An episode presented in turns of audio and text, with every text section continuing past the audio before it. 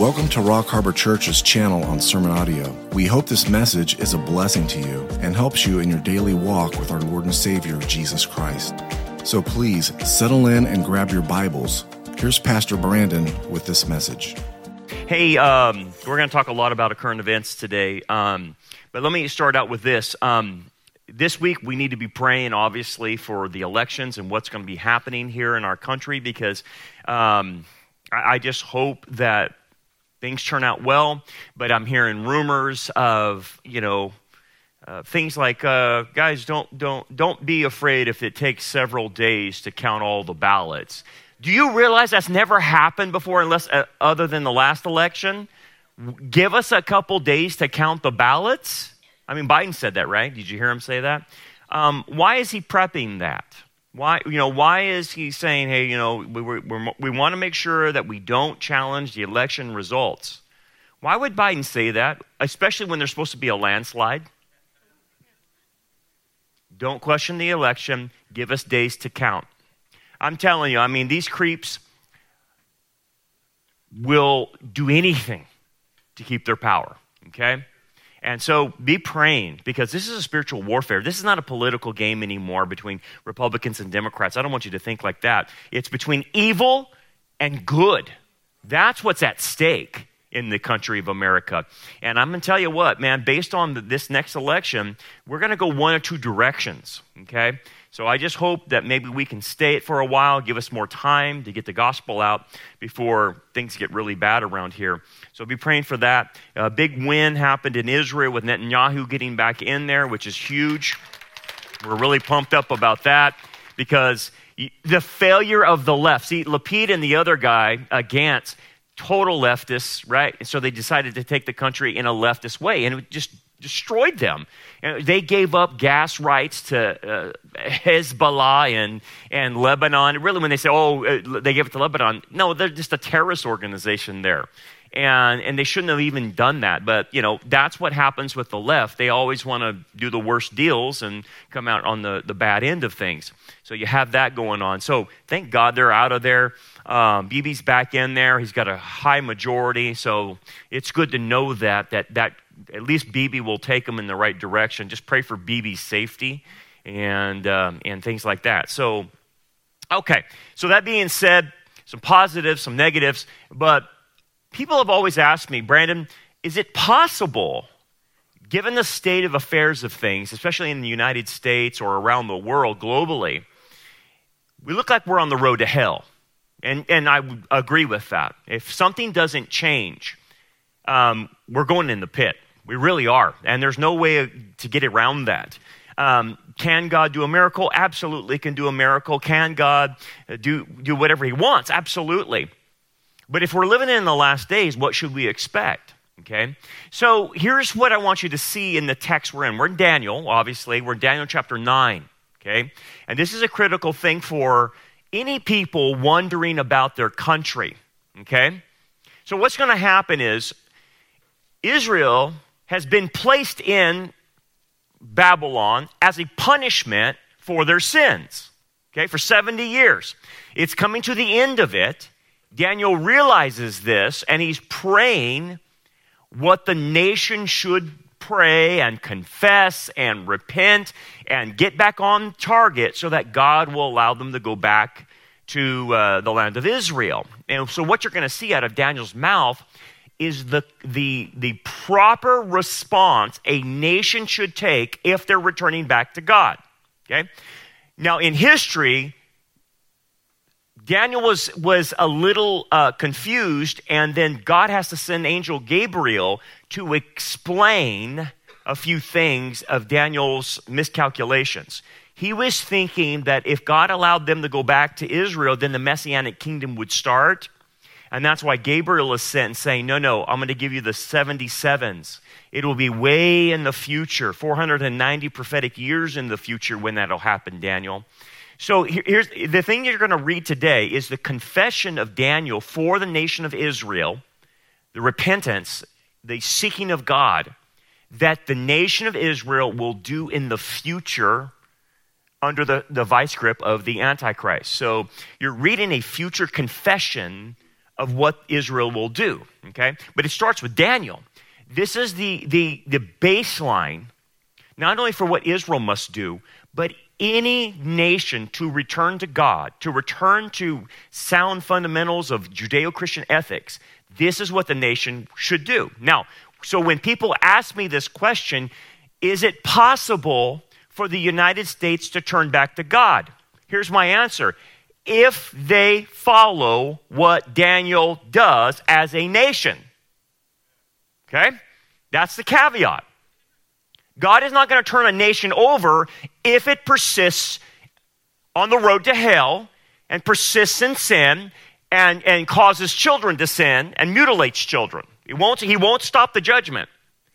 So the people that, you're, that, that are in the country have to do what Daniel is doing in this passage. So here's the answer Can America return back to God? Yes, if they do what Daniel does. And I'm going to lay that out. And at the end of it, I want you to make a decision if this is possible. Okay? At the point we're at in the United States, or just globally as well, all Western society. So here's the thing how a nation removes itself from hell. As an example, uh, uh, we talked about Benjamin Netanyahu, but look, as an example of the road to hell, they are manufacturing an economic collapse that's going to lead to a food crisis next year. It's going to be far worse than people imagine. It's already happening in Europe, okay? They're already having a problem. It's eventually going to come here. Is there a way to turn this around? There is, but the question is are there enough people to turn it around? Do they actually want it to turn around? Or are people most content of getting their government aid and sitting on their laurels and doing nothing? Because so many people don't want to work now. They're all messed up after the, the, the shutdown. They don't want to go back to work. Businesses are having a hard time, but it's going to have, we're going to have an economic collapse, and then they're going to give it as an excuse to go digital. We've talked about that. Can that be turned around? How about this? The era of cheap food and cheap gasoline is over. It's true. They have told Chevron to make it unaffordable to buy gas. They have told Chevron the gas that you're selling, you have to make it to a point where people don't actually want to buy your gas. You can still sell your gas, but you have to charge a high price for it to discourage people from buying gasoline and moving them to electric. Huh. As of this month, and you saw it on the prophecy update, hashtag WitchTok uh, has in, engendered uh, 33 billion views among TikTok's global user base. That's over four views for every person on earth. And what are they promoting? Witchcraft. How to do necromancy. How to tap into the occult. The occult. Can TikTok be stopped? Because China owns it. Did you know China owns TikTok?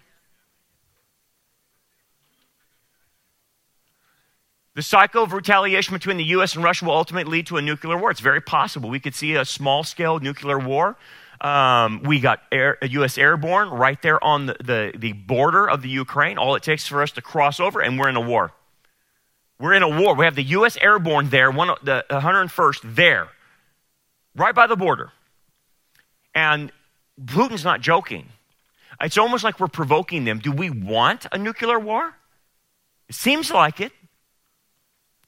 Look at Biden just uh, put pressure on us to accept fraudulent midterms results because he said, hey, don't question the results. Does he know something we don't? Did you know that we have been messing around with Brazil's election? Did you hear about that? Uh, under Obama, we tried to get rid of uh, uh, Netanyahu, if you remember that, in their election, and was unsuccessful. But in Brazil, apparently, we are behind getting Da Silva in, and Da Silva is a good friends with China, and China will then take over most of South America because of Da Silva. The, the guy, the, the incumbent president, Bolsonaro, Bolsonaro um, is not a leftist. He, he is fairly conservative. He doesn't want anything to do with China. CIA director travels down to Brazil and tells Bolsonaro, our CIA director, our State Department, don't question the election results. This, this, De Silva wins, and the country's in an uproar right now. And then they won't allow free speech on any of their social media or anything for people questioning the election. Sound familiar? Does that sound familiar? Why is the CIA down in Brazil telling the, the president of don't question the election results or else? Something's up. You see that crowd there? That's the crowd of people protesting because they know something went wrong in the election. And the United States was behind it. We were behind it. We have the green dragon, as you know. We've talked about this. Can this be reversed? Cutting us off of fossil fuels, not eating meat, get, you know, going to an insect diet. Can this be? Res- can this turn around? This is the road to hell. This will destroy the country. Can this be reversed? Let's see. In the first year of Darius, the son of Ahasuerus, in the lineage of Medes, who was made king over the realm of the Chaldeans in the first year of the reign. So you're talking about 538 BC, about 67 years after Israel was exiled to Babylon, in about 605 BC. Okay? So Daniel's older man. He's probably in his 80s. He's at the end of it. He's not going to go back in the exi- uh, from the exile. He's going to stay there and die. But this is the last uh, things that Daniel's are going to, Daniel's going to do, chapters 9 through 12. Anyway, I, Daniel, understood the books by the books the number of the years specified the word of the, uh, the Lord through Jeremiah the prophet. So Daniel's actually reading Jeremiah the prophet that he would accomplish 70 years in the desolations of Jerusalem. So he knows the Babylonian exile is about 70 years, okay? He's at 67 years, so he knows it's coming to an end. So Daniel is going to do what the nation of Israel should do to get back on track with God. For thus says the Lord, after 70 years, oh, this is in Jeremiah. Um, after 70 years are completed at Babylon, I will visit you and perform my good work towards you and cause you to turn to this place. Talking about Israel. For I know the thoughts that I think towards you, says the Lord, thoughts of peace and not evil, to give you a future and a hope. Then you will call upon me and go and pray to me, and I will listen to you, and you will seek me and find me when you search for me with all your heart. Now, as you can see, this is a famous passage in, in Jeremiah 29. Unfortunately, too many people use it today and apply it to themselves. And as you can see in context, who is he talking to? It's talking to Israel. So sometimes people t- lift this verse out of context and they apply it to themselves and, and say, God knows the, the, the thoughts uh, he thinks towards us, thoughts of peace, not evil, to give you a future and a hope. And, and that, that in context is referring to Israel. Okay? So, what does he say at the end of this? You will seek me and find me when what? You search for me with all your heart. That's the caveat. If you don't search for him, he's not going to do it. So Daniel knows this. He's reading Jeremiah, okay? So that's the caveat we would say with America. Can America turn? Yes, if they will seek God with their heart. I, if you do this, I will be found by you, says the Lord. I will bring you back from your captivity. I will gather you from all the nations and from all the places where I've driven you, says the Lord, and I will bring you to the place from which I caused you to be carried away. So I want to do good for you. These are my plans, but you got to come back to me. You have to return, Israel, America, so, the first thing any nation must do, including Israel, the nation must seek the face of God. Now, let me explain the face of God, because the face of God is a Hebrew idiom, and it means a lot. It's it's just heavy with theology. So I want to show you this to understand all the intricacies of seeking the face of God. This is incumbent upon even believers to seek the face of God. Okay, so what do you mean by that? Let's, let's parse it out. Daniel says in verse 3 Then I set my face, panim, his face, another Jewish idiom, toward the Lord, God, to make the request by prayer and supplications. So the first thing is the idea of setting your face means to seek God. So you set your face towards him. Now, what you have to get in mind is the Hebrew mind about seeking God. And it goes back to Genesis. So in Genesis, in the creation, God was with Adam and Eve, right? And, and Adam and Eve saw God face to face, their faces facing him, which means they were in his presence in all of his glory. Okay? And they, they, they had the face to face presence. Okay? So when Adam and Eve sinned, in effect, they turned away from the face of God. And that's why they went and hid and covered themselves. So they turned their back on God, okay? Away from his face. The scriptures indicate that if you turn your back on God, then God, who is looking at you, will then turn his back on you. That's the way the Hebrew is trying to state the relationship. Okay? Now, God will have his back towards you. And if the person will simply turn around and face God, God's reaction will be to turn around and face them. Okay? Very simplistic, but you can see what it, it, it, it's connotating.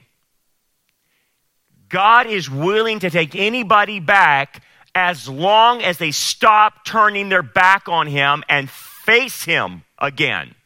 And the way to face Him is to seek His presence so that He will turn His back away from you and you will see His face. That's why you'll see the writers in, in the Old Testament say, Do not turn your face to me, or the Aaronic blessing. May his face shine upon you, right? The Aaronic blessing. So the idea is the only way you can get the face of God is you turn and face him. Okay? Now, there's a lot more there, but that's a, that's a basic understanding of the Hebrew idiom. Like, look what Psalm 119 says May your face shine upon your servant and teach me your statutes. The only way you can have his face is if you turn to him. Okay. So this is the Garden of Eden, and they had that one on one relationship with God, okay? As I mentioned. And they saw his face. The promise in the book of Revelation is that all believers will one day see the face of God. They will be face to face with him in his presence. And that's how we started as humans, okay? Behold, the Lord's hand is not shortened that it cannot save, nor his ear heavy that it cannot hear. But your iniquities have separated you from your God, and your sins have what? Hidden his face from you so that he will not hear. So Isaiah explains that it is our iniquities, the country's iniquities, where God says, I'm going to turn around and I won't hear your prayers anymore. I will not hear any requests from you because you turn away from me. Now, how do you turn away? How does a nation turn away? You get involved in iniquities. Your iniquities have separated you. So when a country is full of iniquity, it has separated itself from God. And God then turns its back, his back on that country. Look at Jeremiah 32 says, though. They, their kings, their princes, their priests, their prophets, the men of Judah, and the inhabitants of Jerusalem and they have turned to me the back and not the face. Though I taught them, rising up early and teaching them, yet they have not listened to receive instruction. So they gave me their back, is what God is saying. And how does a nation or an individual give the back of them to God? Right there.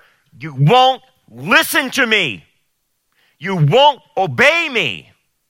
You won't do what I've created you to do. And when you do that, you've turned the back to me.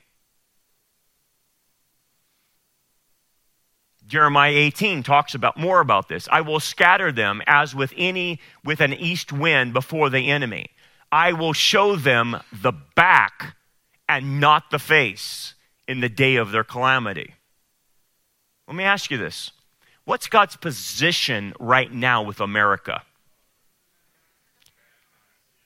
I think you're right. the back has been turned to America. But not, yeah, not on, on not on the believer. The believer, we have face to face, right? Because of Messiah. I'll get to that. We have face to face. But as a nation, as an unbelieving element that's in our nation, the back has been turned.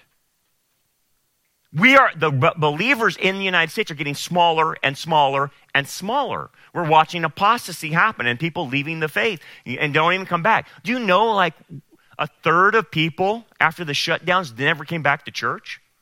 It thinned out the crowd, right? And, and we probably realize they were just playing a game to begin with.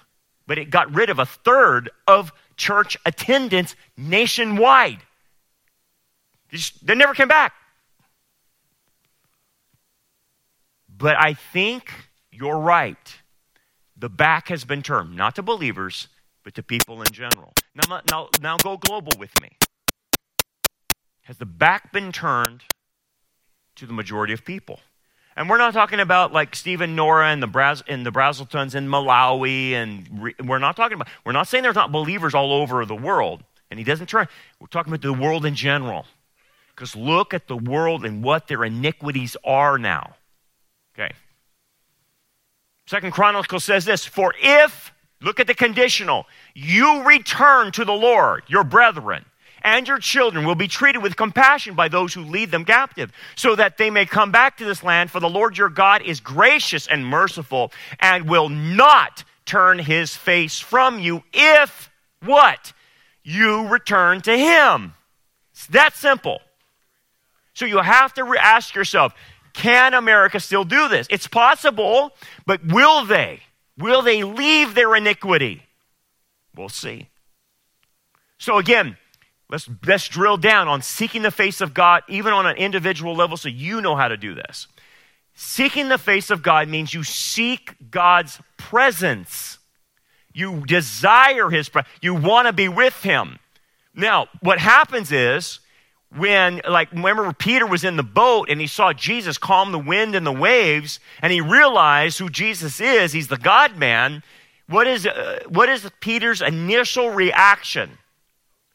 Get away from me. I am a sinful man. He wanted Jesus to get away from him because he realized he was standing in the presence of the eternal one. And, the, that, and that's typically the response if you have iniquity, you get away from God, even though you really can't. You, you feel, I got to distance myself, get away because my iniquity. The way you solve your iniquity is you confess that iniquity, which will Dan will do in just a bit. But what does God's presence give you?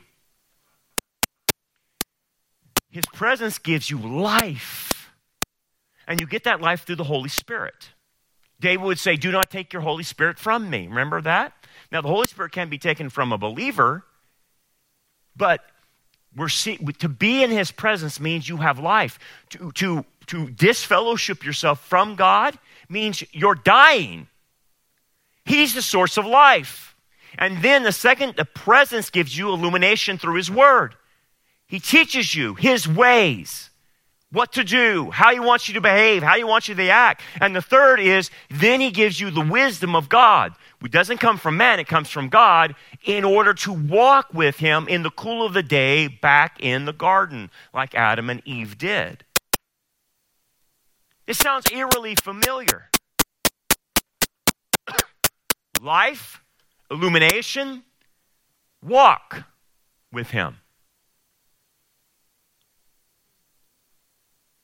Now, does this sound more familiar? I am the way, the wisdom of God to walk with Him, the truth, the illumination through the Word, and the life, the life through the Holy Spirit.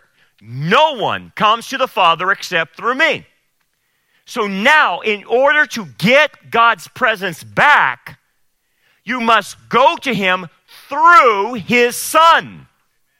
So, so the country, whether it's nation of Israel now, or we're talking about the United States, the only way back to the Father is through Jesus.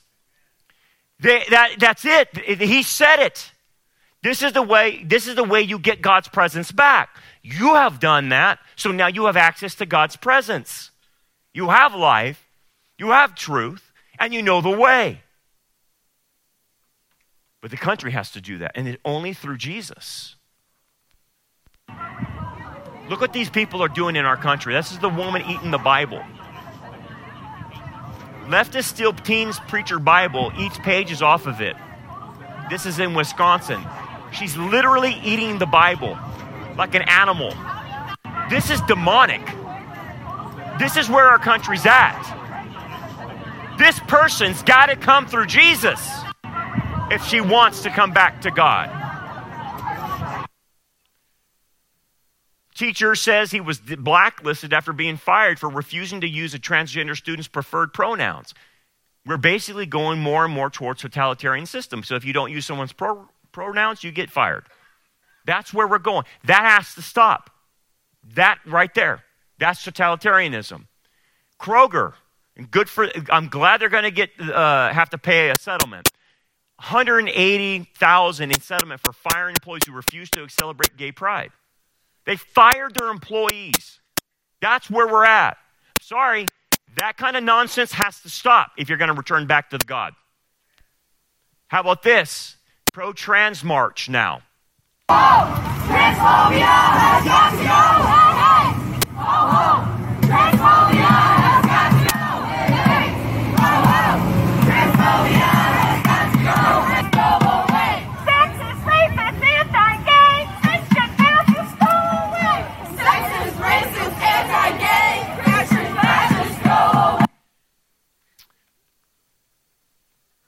fascist Christians go away.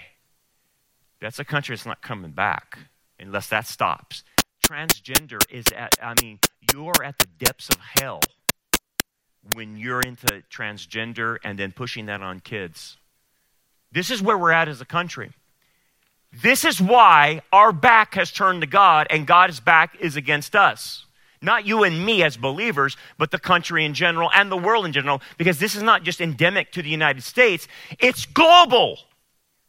It's global now because the United States is exporting it through its media and social platforms everywhere. Where are people learning to be transgender? Social media. That's where they're getting it. This is a new low for the United States. And we're getting away from the fundamentals of Genesis of a man and a woman, right? You're getting away from that. Well, when you get away, you're turning your back on God.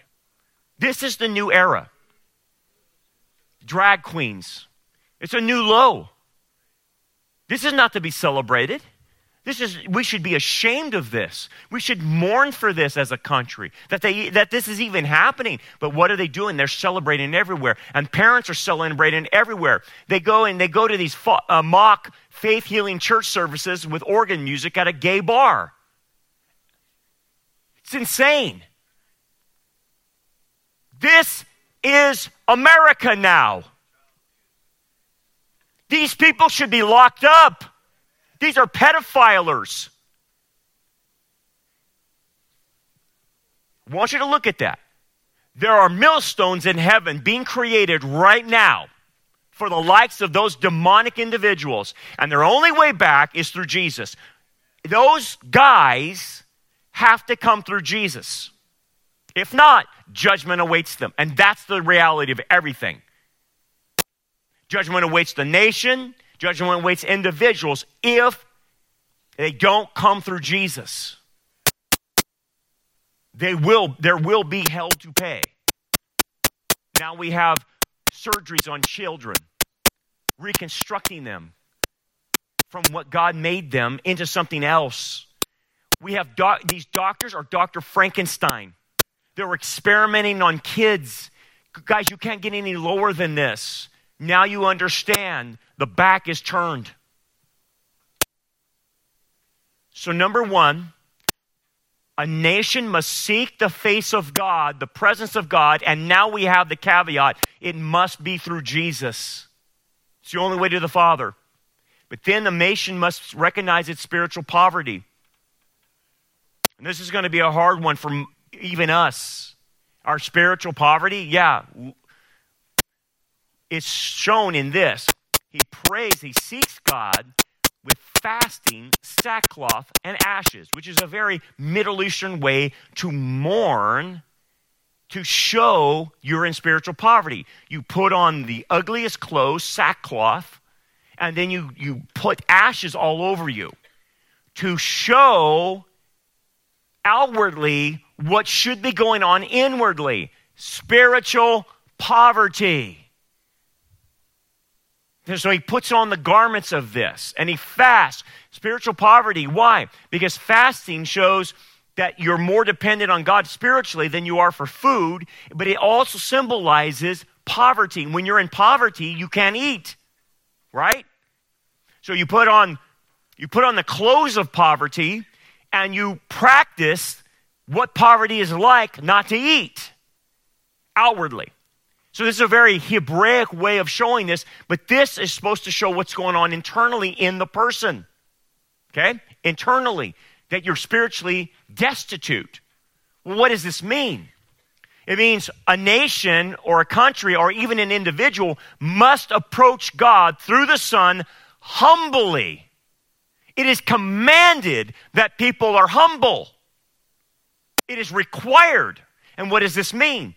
When you have to go to humility before the infinite eternal God, you must admit your vulnerability and that you see accurately the reality of you. And the reality is this you're sinful, you're fragmented, you're incomplete, you're lost, you're weak, you're confused, you're hopeless, you're immature, you're broken, you're hurt, you're empty, you're dependent, and damaged without God. That's us. Everyone's got to admit that. And the country must admit that. People doing these transgender things must admit the spiritual reality of which they are. We're all this way. And when you see yourself in that mirror, it's an ugly picture and no one likes it, but it's the only way you can approach God. If you come to God in your pride and your arrogance and you think He should accept you because you're such a nice guy, or a nice gal, you're out of your mind. You must admit this because this, if you understand your true spiritual condition, it will cause a hunger in you. It will cause a need. You will start realizing, oh my gosh, there's something terribly wrong with me. I need an answer. I need a solution. Ah, it's Jesus. He's the cure. Jesus said that this was a blessed condition. He called it poor in spirit. Blessed are the poor in spirit, for theirs is the kingdom of heaven. So if you have this right attitude, this sets you up for the answer, which is Messiah. And he takes care of the rest. Our country has to get there. Let me ask you this do you think the, the, the doctors and the nurses who perpetrated the lie of the vaccines, they're going to have to own it. They have to own that. Because that's the reality of them. You lied to all of us. And now all, all these people are dying and killing over and having myocarditis. Are you going to admit that? Because the only way back to God is you admit it. The only way back to God is Fauci puts himself in jail and says, I'm wrong. I killed millions of people. I'm going to jail. That's an honest appraisal. I don't think he will. But here's the thing the realization of our spiritual condition, which is basically our spiritual poverty, should cause us to feel the gravity that something is horribly wrong with us. This is where godly grief comes from, guys. It's a spiritual pain when you see who you are next to God, next to the infinite, next to the eternal Holy One. This is how we look compared to Him. And it makes us feel vulnerable. It makes us feel, oh, something's wrong. I'm coming apart. It literally, you will feel like coming apart when you're next to the perfection of God. But that's godly grief and it's associated to that realization. You've got to have heart, godly grief. Now, what we'll see in the future is Israel will have this godly grief, and they will mourn as one mourns for an only son, because they will see their condition, and then they will come to faith in him. So this would cause us to seek God. Now, here's the thing when people say, Brandon, and then let's talk on a believer level. Now, that we talk society, but let's talk a believer level. When I hear people say, you know what, Brandon, um, I just really, you know, I'm a believer in everything, but, you know, I have a hard time reading my Bible. I have a hard time going to church. I have a hard time going to Bible studies. It's just not my thing. And I'm really not motivated to do those things. When they tell me that, I already know what's going on in them. They are not spiritually hungry. If you're spiritually hungry, you will go anywhere at any time to get fed because your desperate condition. And you say, I need that. I need to be in the Word of God. I need to go to church. I need to go to Bible study because I'm desperate. When someone knows their true condition, they will not lack motivation to go get help. If you know you have cancer, the first thing you will do tomorrow morning is go to a doctor and try to cure the problem. And that's what the spiritual hunger is. When you see your condition, it will cause you, I've got to get help. I've got to get this fixed. I'm desperate. I need help. You won't miss church. You won't miss Bible study. You won't miss reading your Bible. You won't miss prayer because you have a hunger like, I need a cure now. That's what the nation needs. It's what the church needs. The church is like, I can, I can take it or, uh, people in the church are like, I take it or leave it. Take it or leave it. Really? That's your attitude. Then you're not, you don't know your own condition, do you? That's a sign. If you feel like I'm not motivated to read my Bible, I'm not motivated, you're lacking the motivation to even come to church, it's because you're not hungry. That's the answer. And you're not hungry because you don't know your, your full condition. You don't know it. This is what we have in Laodicea now. This is the characterization of Laodicea in the last days. Remember, Laodicea will be the last characterization of the church age. From the cross all the way to the rapture, the church ends in Laodicea. This indifferent attitude. I don't care, and, and so what? I have my life. I have all kinds of wonderful things in my life. Jesus tells the Laodiceans, because you say I am rich, because they are, uh, Laodicea was typically wealthy. And, and have no need of nothing. And do not know that what? Here is your, your true spiritual condition, Laodicea. You're wretched, you're miserable, you're poor, you're blind, and you're naked. And that's coming from the Messiah himself. So Laodicea thinks, I am rich, and that must be the blessing of God and our churches are rich and we're building new cathedrals and we're, we, we, we got, uh, you know, all this lavish stuff while other Christians are in third world under a tree meeting. And so we're rich. This is God's blessing. It's like, you fool. He just told you you're wretched, miserable, poor, and blind and naked. You don't even know your own condition. That's the problem with Laodicea. They don't know their own condition. So what happens? Stacey Abrams appears the notorious Word of Faith heretic Creflo Dollar and gets a standing ovation. Thank you so much for being here. Right before you take your seat, I, I just want to say this because I want to see how it sounds. Uh, Governor Stacey Abrams just walked in. She should be booed.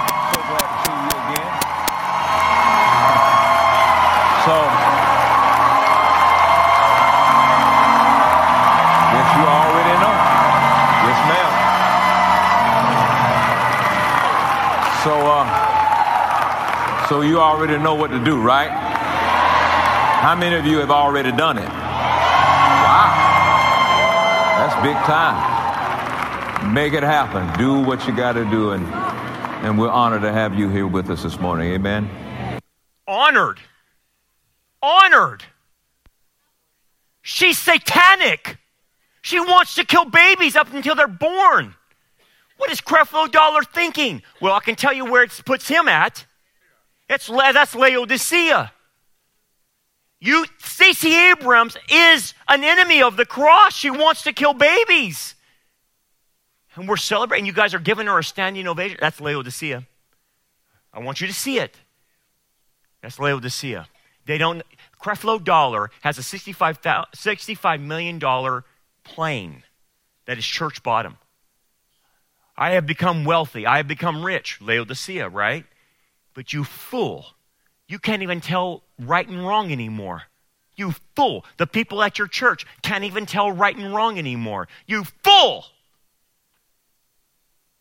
Pastor says Christians are satanic if they take a hard stance against abortion. No, I think, buddy, it's your problem. You're the satanic one. This is what the churches are doing now. Oh, the, the, the, the drag queen thing, you think it's in culture? No, no, these are churches doing drag queen stuff. Bethel pastors Jesus frequently ripped verses out of context and made them say what it didn't mean. If you don't realize that Bethel Redding is a cult by now, I don't know what else to tell you. This is, this is crazy. Southern Baptist Megachurch puts on a performance of classic worship song Baby Shark for worship. You come on Sunday, here's what you get. This is church on Sunday morning in America. Please no. It's like Disneyland. There's a!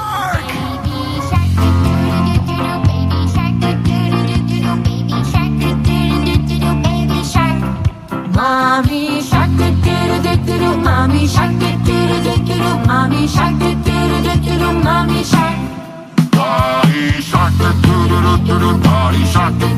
I can't take it. You go to church and that's what they're doing? How about this one? Really, they've turned things into a circus? Literally. Southern Baptist Church worships literal circus performers during worship service. Look at the at the, the money spent on the graphics. This is church on in America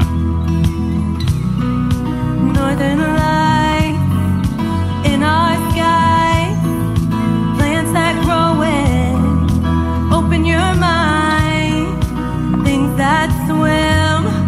the neon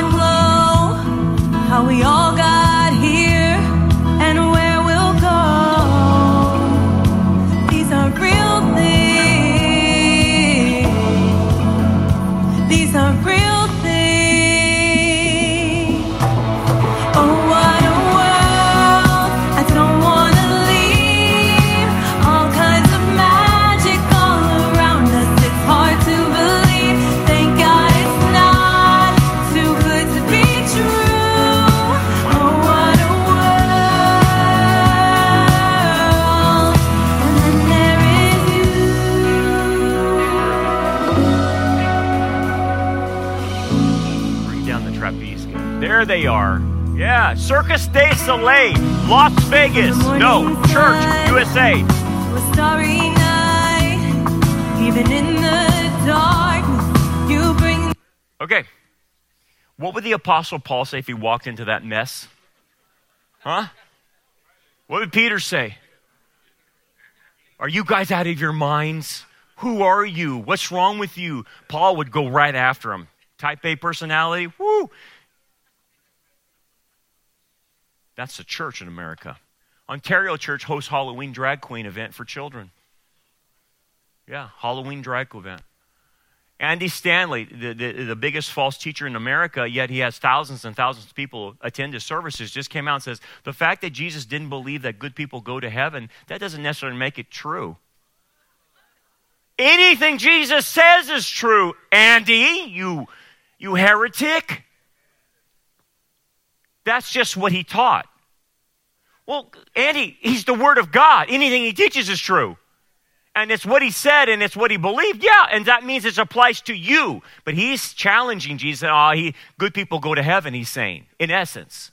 And hear me. I'm for the for the for the moment. Don't hear me saying what I'm saying because it's necessarily true. Just hear me saying what I'm about to say because this is what was said. What?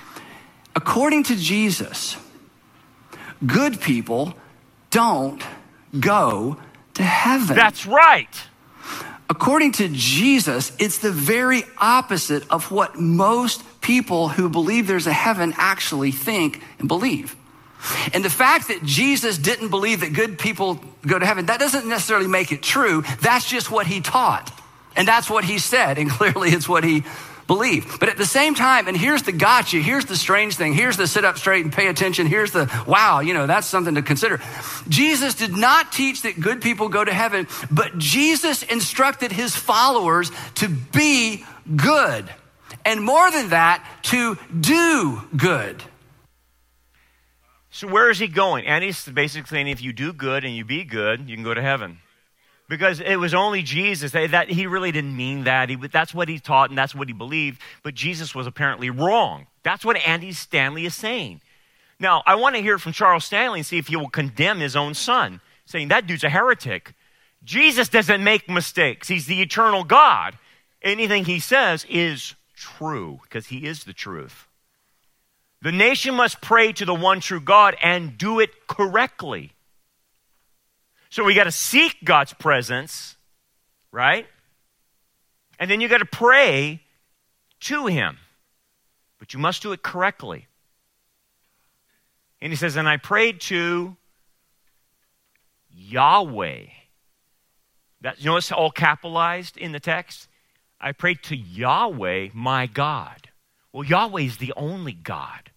And notice how Daniel's using the personal name of God because he's specific in who he's talking to. He is not praying to the Santa Claus God of America. He is not praying to Mother Earth. He's not praying to the Mormon God or the Jehovah Witness God or the Islamic God. He is praying to, the, to Yahweh, the God of Abraham, Isaac, and Jacob, through the son of the, uh, his son, the Messiah. So, one of the things why people have their prayers hindered, or America has their prayer hindered, because they have idolatrous prayers. You must pray to the one true God. If you just pray to God in general, forget it. That's not. You have to be specific. And if you don't approach God the Father through the Son's name and authority, that will not be heard. You don't end your prayers and just say amen. You end your prayer in Jesus' name, amen. Because the only way you get to the Father is through the authority of the Messiah. So, all these clowns out there that pray to God and don't pray in Jesus' name are not being heard. That's the wrong God. Wrongly addressed prayer. Whether it's Allah, a Hindu God, Mormon Jesus, Jehovah Witness Jesus, whatever. You have to have the address correct. It's Yahweh. And you can't have hypocritical prayer, which means you're not sincere. These politicians, as you can see, they'll pray and they're not sincere about anything. They do it for show. Biden says he's a devote, devoted Catholic. Yeah, right. Nancy Pelosi says she's a devoted Catholic. Yeah, right. You worship Satan. I'm sorry. I see it in your behavior. You're satanic. You don't worship the God of the Bible. Quit telling me you do. That's hypocritical prayer. And then when sin and disobedience, that becomes a, a hindrance to prayer. If someone is saying they, they claim to be a, a follower of Jesus and is a transgender pastor, nothing's happening. Lack of concern for others. Well, we, we, don't you, we want to show compassion to the people coming across the border, hundreds and hundreds and hundreds of thousands of people coming through. We want to show compassion. But what about the lack of concern about the citizens who pay for that? It's hypocritical. Lack of forgiveness will hinder prayers. Lack of faith will hinder prayers. If people don't have faith in the one true God, their prayers are not answered. Lack of love for spouse. No love for your spouse, your prayers are hindered. Misapplication of Scripture. If you misapply Scripture, your prayers are not heard.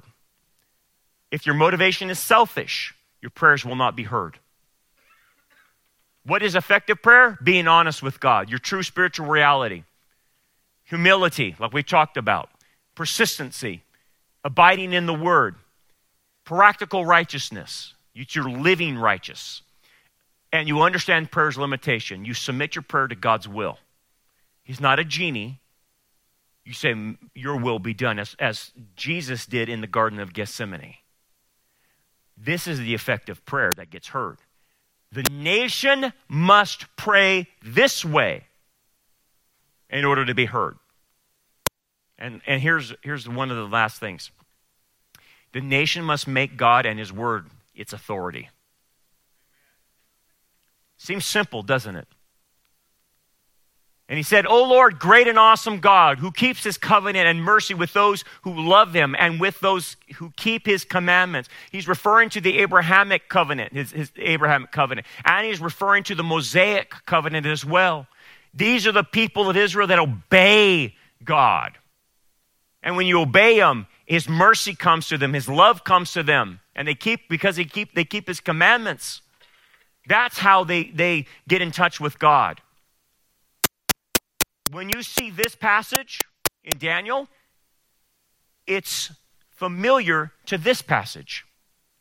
And we know that all things work together for the good, for, for good, to what? To those who love God and those who are called according to his purpose. Those are the two caveats. It's not a blanket statement to anybody or a nation.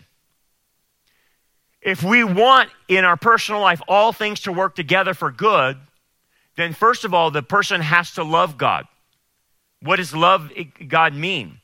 Well, it's more than just a devotion to Him.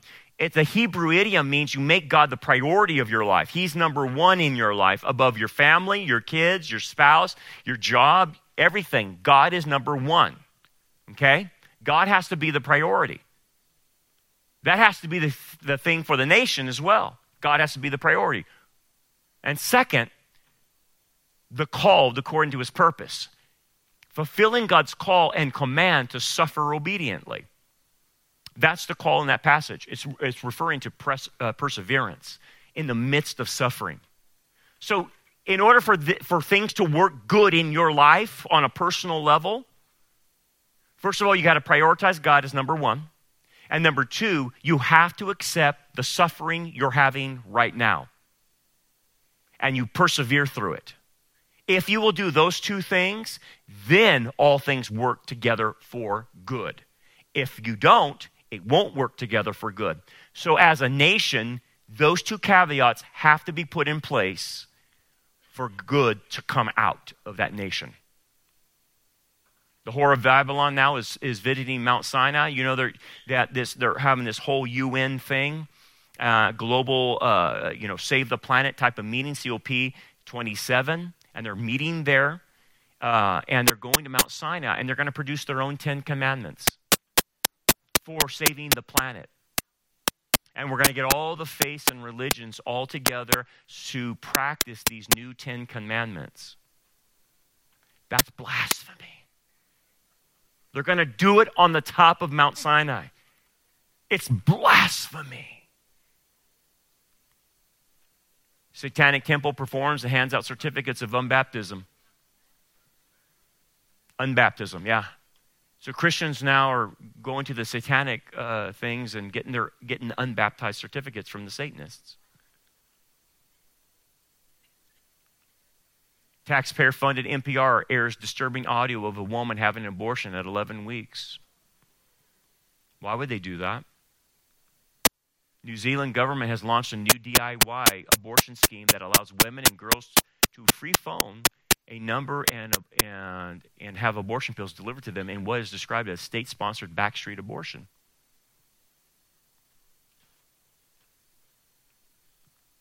Last, the nation must confess its sins. All the sins I showed you today, America is committing them. Okay? You and I are trying to obey. You and I are doing everything we can to fight against it, and God bless all of you, and you must continue to fight. Okay? But you must keep this, this, this thing in your head. If the nation of America will not do those things that we just saw Daniel do, it ain't coming back. And I'm not trying to be neg- negative Nelly here. You must do this. These are the requirements for any nation to come back, whether it's Israel or anything. Now, you and I have done these things. You and I will be spared the major wrath that is about to hit America in the tribulation. You and I will be spared. But secondarily, will we be hit by the other things that are happening in America, by the stupid decisions that they make? Yes, we will. And you have to accept that suffering and persevere to the end. Because without you, this country has no salt and light. You must keep fighting. Even if the country is going to hell in a handbasket, you must be seen at your post when the rapture happens. You must be striving and fighting and persevering and not surrendering. There's so many people that contact me from our online audience and they're ready to give up. They're ready to stop functioning in society. They're ready just to pack it up and wait for the rapture. And I tell them, no, don't do that. You have to fight against this. So, regardless of what happens, your task never changes. It never changes. Whether in good or bad, you stay at your task. And stay right with God, stay close with God, seek his presence, seek his seek confess, and you stay tight with him, and he will see you through this. Let's pray. Father, thank you, Lord, for what we can learn through Daniel the prophet, what it takes for a country to, to return back to you. Boy, it's a lot, Father. Anything's possible, Father. We pray for our country, we pray for the world that they would return back to you, but we also know we're in the last days and they may not. But help us just to have the energy to continue to fight and, and do what we're doing fight for life, fight for marriage, fight for good, fight for truth, because it's worth it. The truth is worth it. Help us to do that. And I pray if there's anyone here that doesn't know your son, they would come to faith in him today, realizing time is getting short. They would place their faith in Messiah. He would, he would pay for their sins. He would forgive them because he was crucified, died, and was, and was buried and rose on the third day to give everlasting life to anyone who believes. Speak to hearts now, we pray in Jesus' name. Amen. Thanks for joining us for another lesson. We hope that this message is a blessing for you and helps you grow towards a more mature understanding of God's Word. For more information about our ministry, we invite you to check out our website at rockharborchurch.net. Until next time, remember, keep looking up, for our redemption draws near.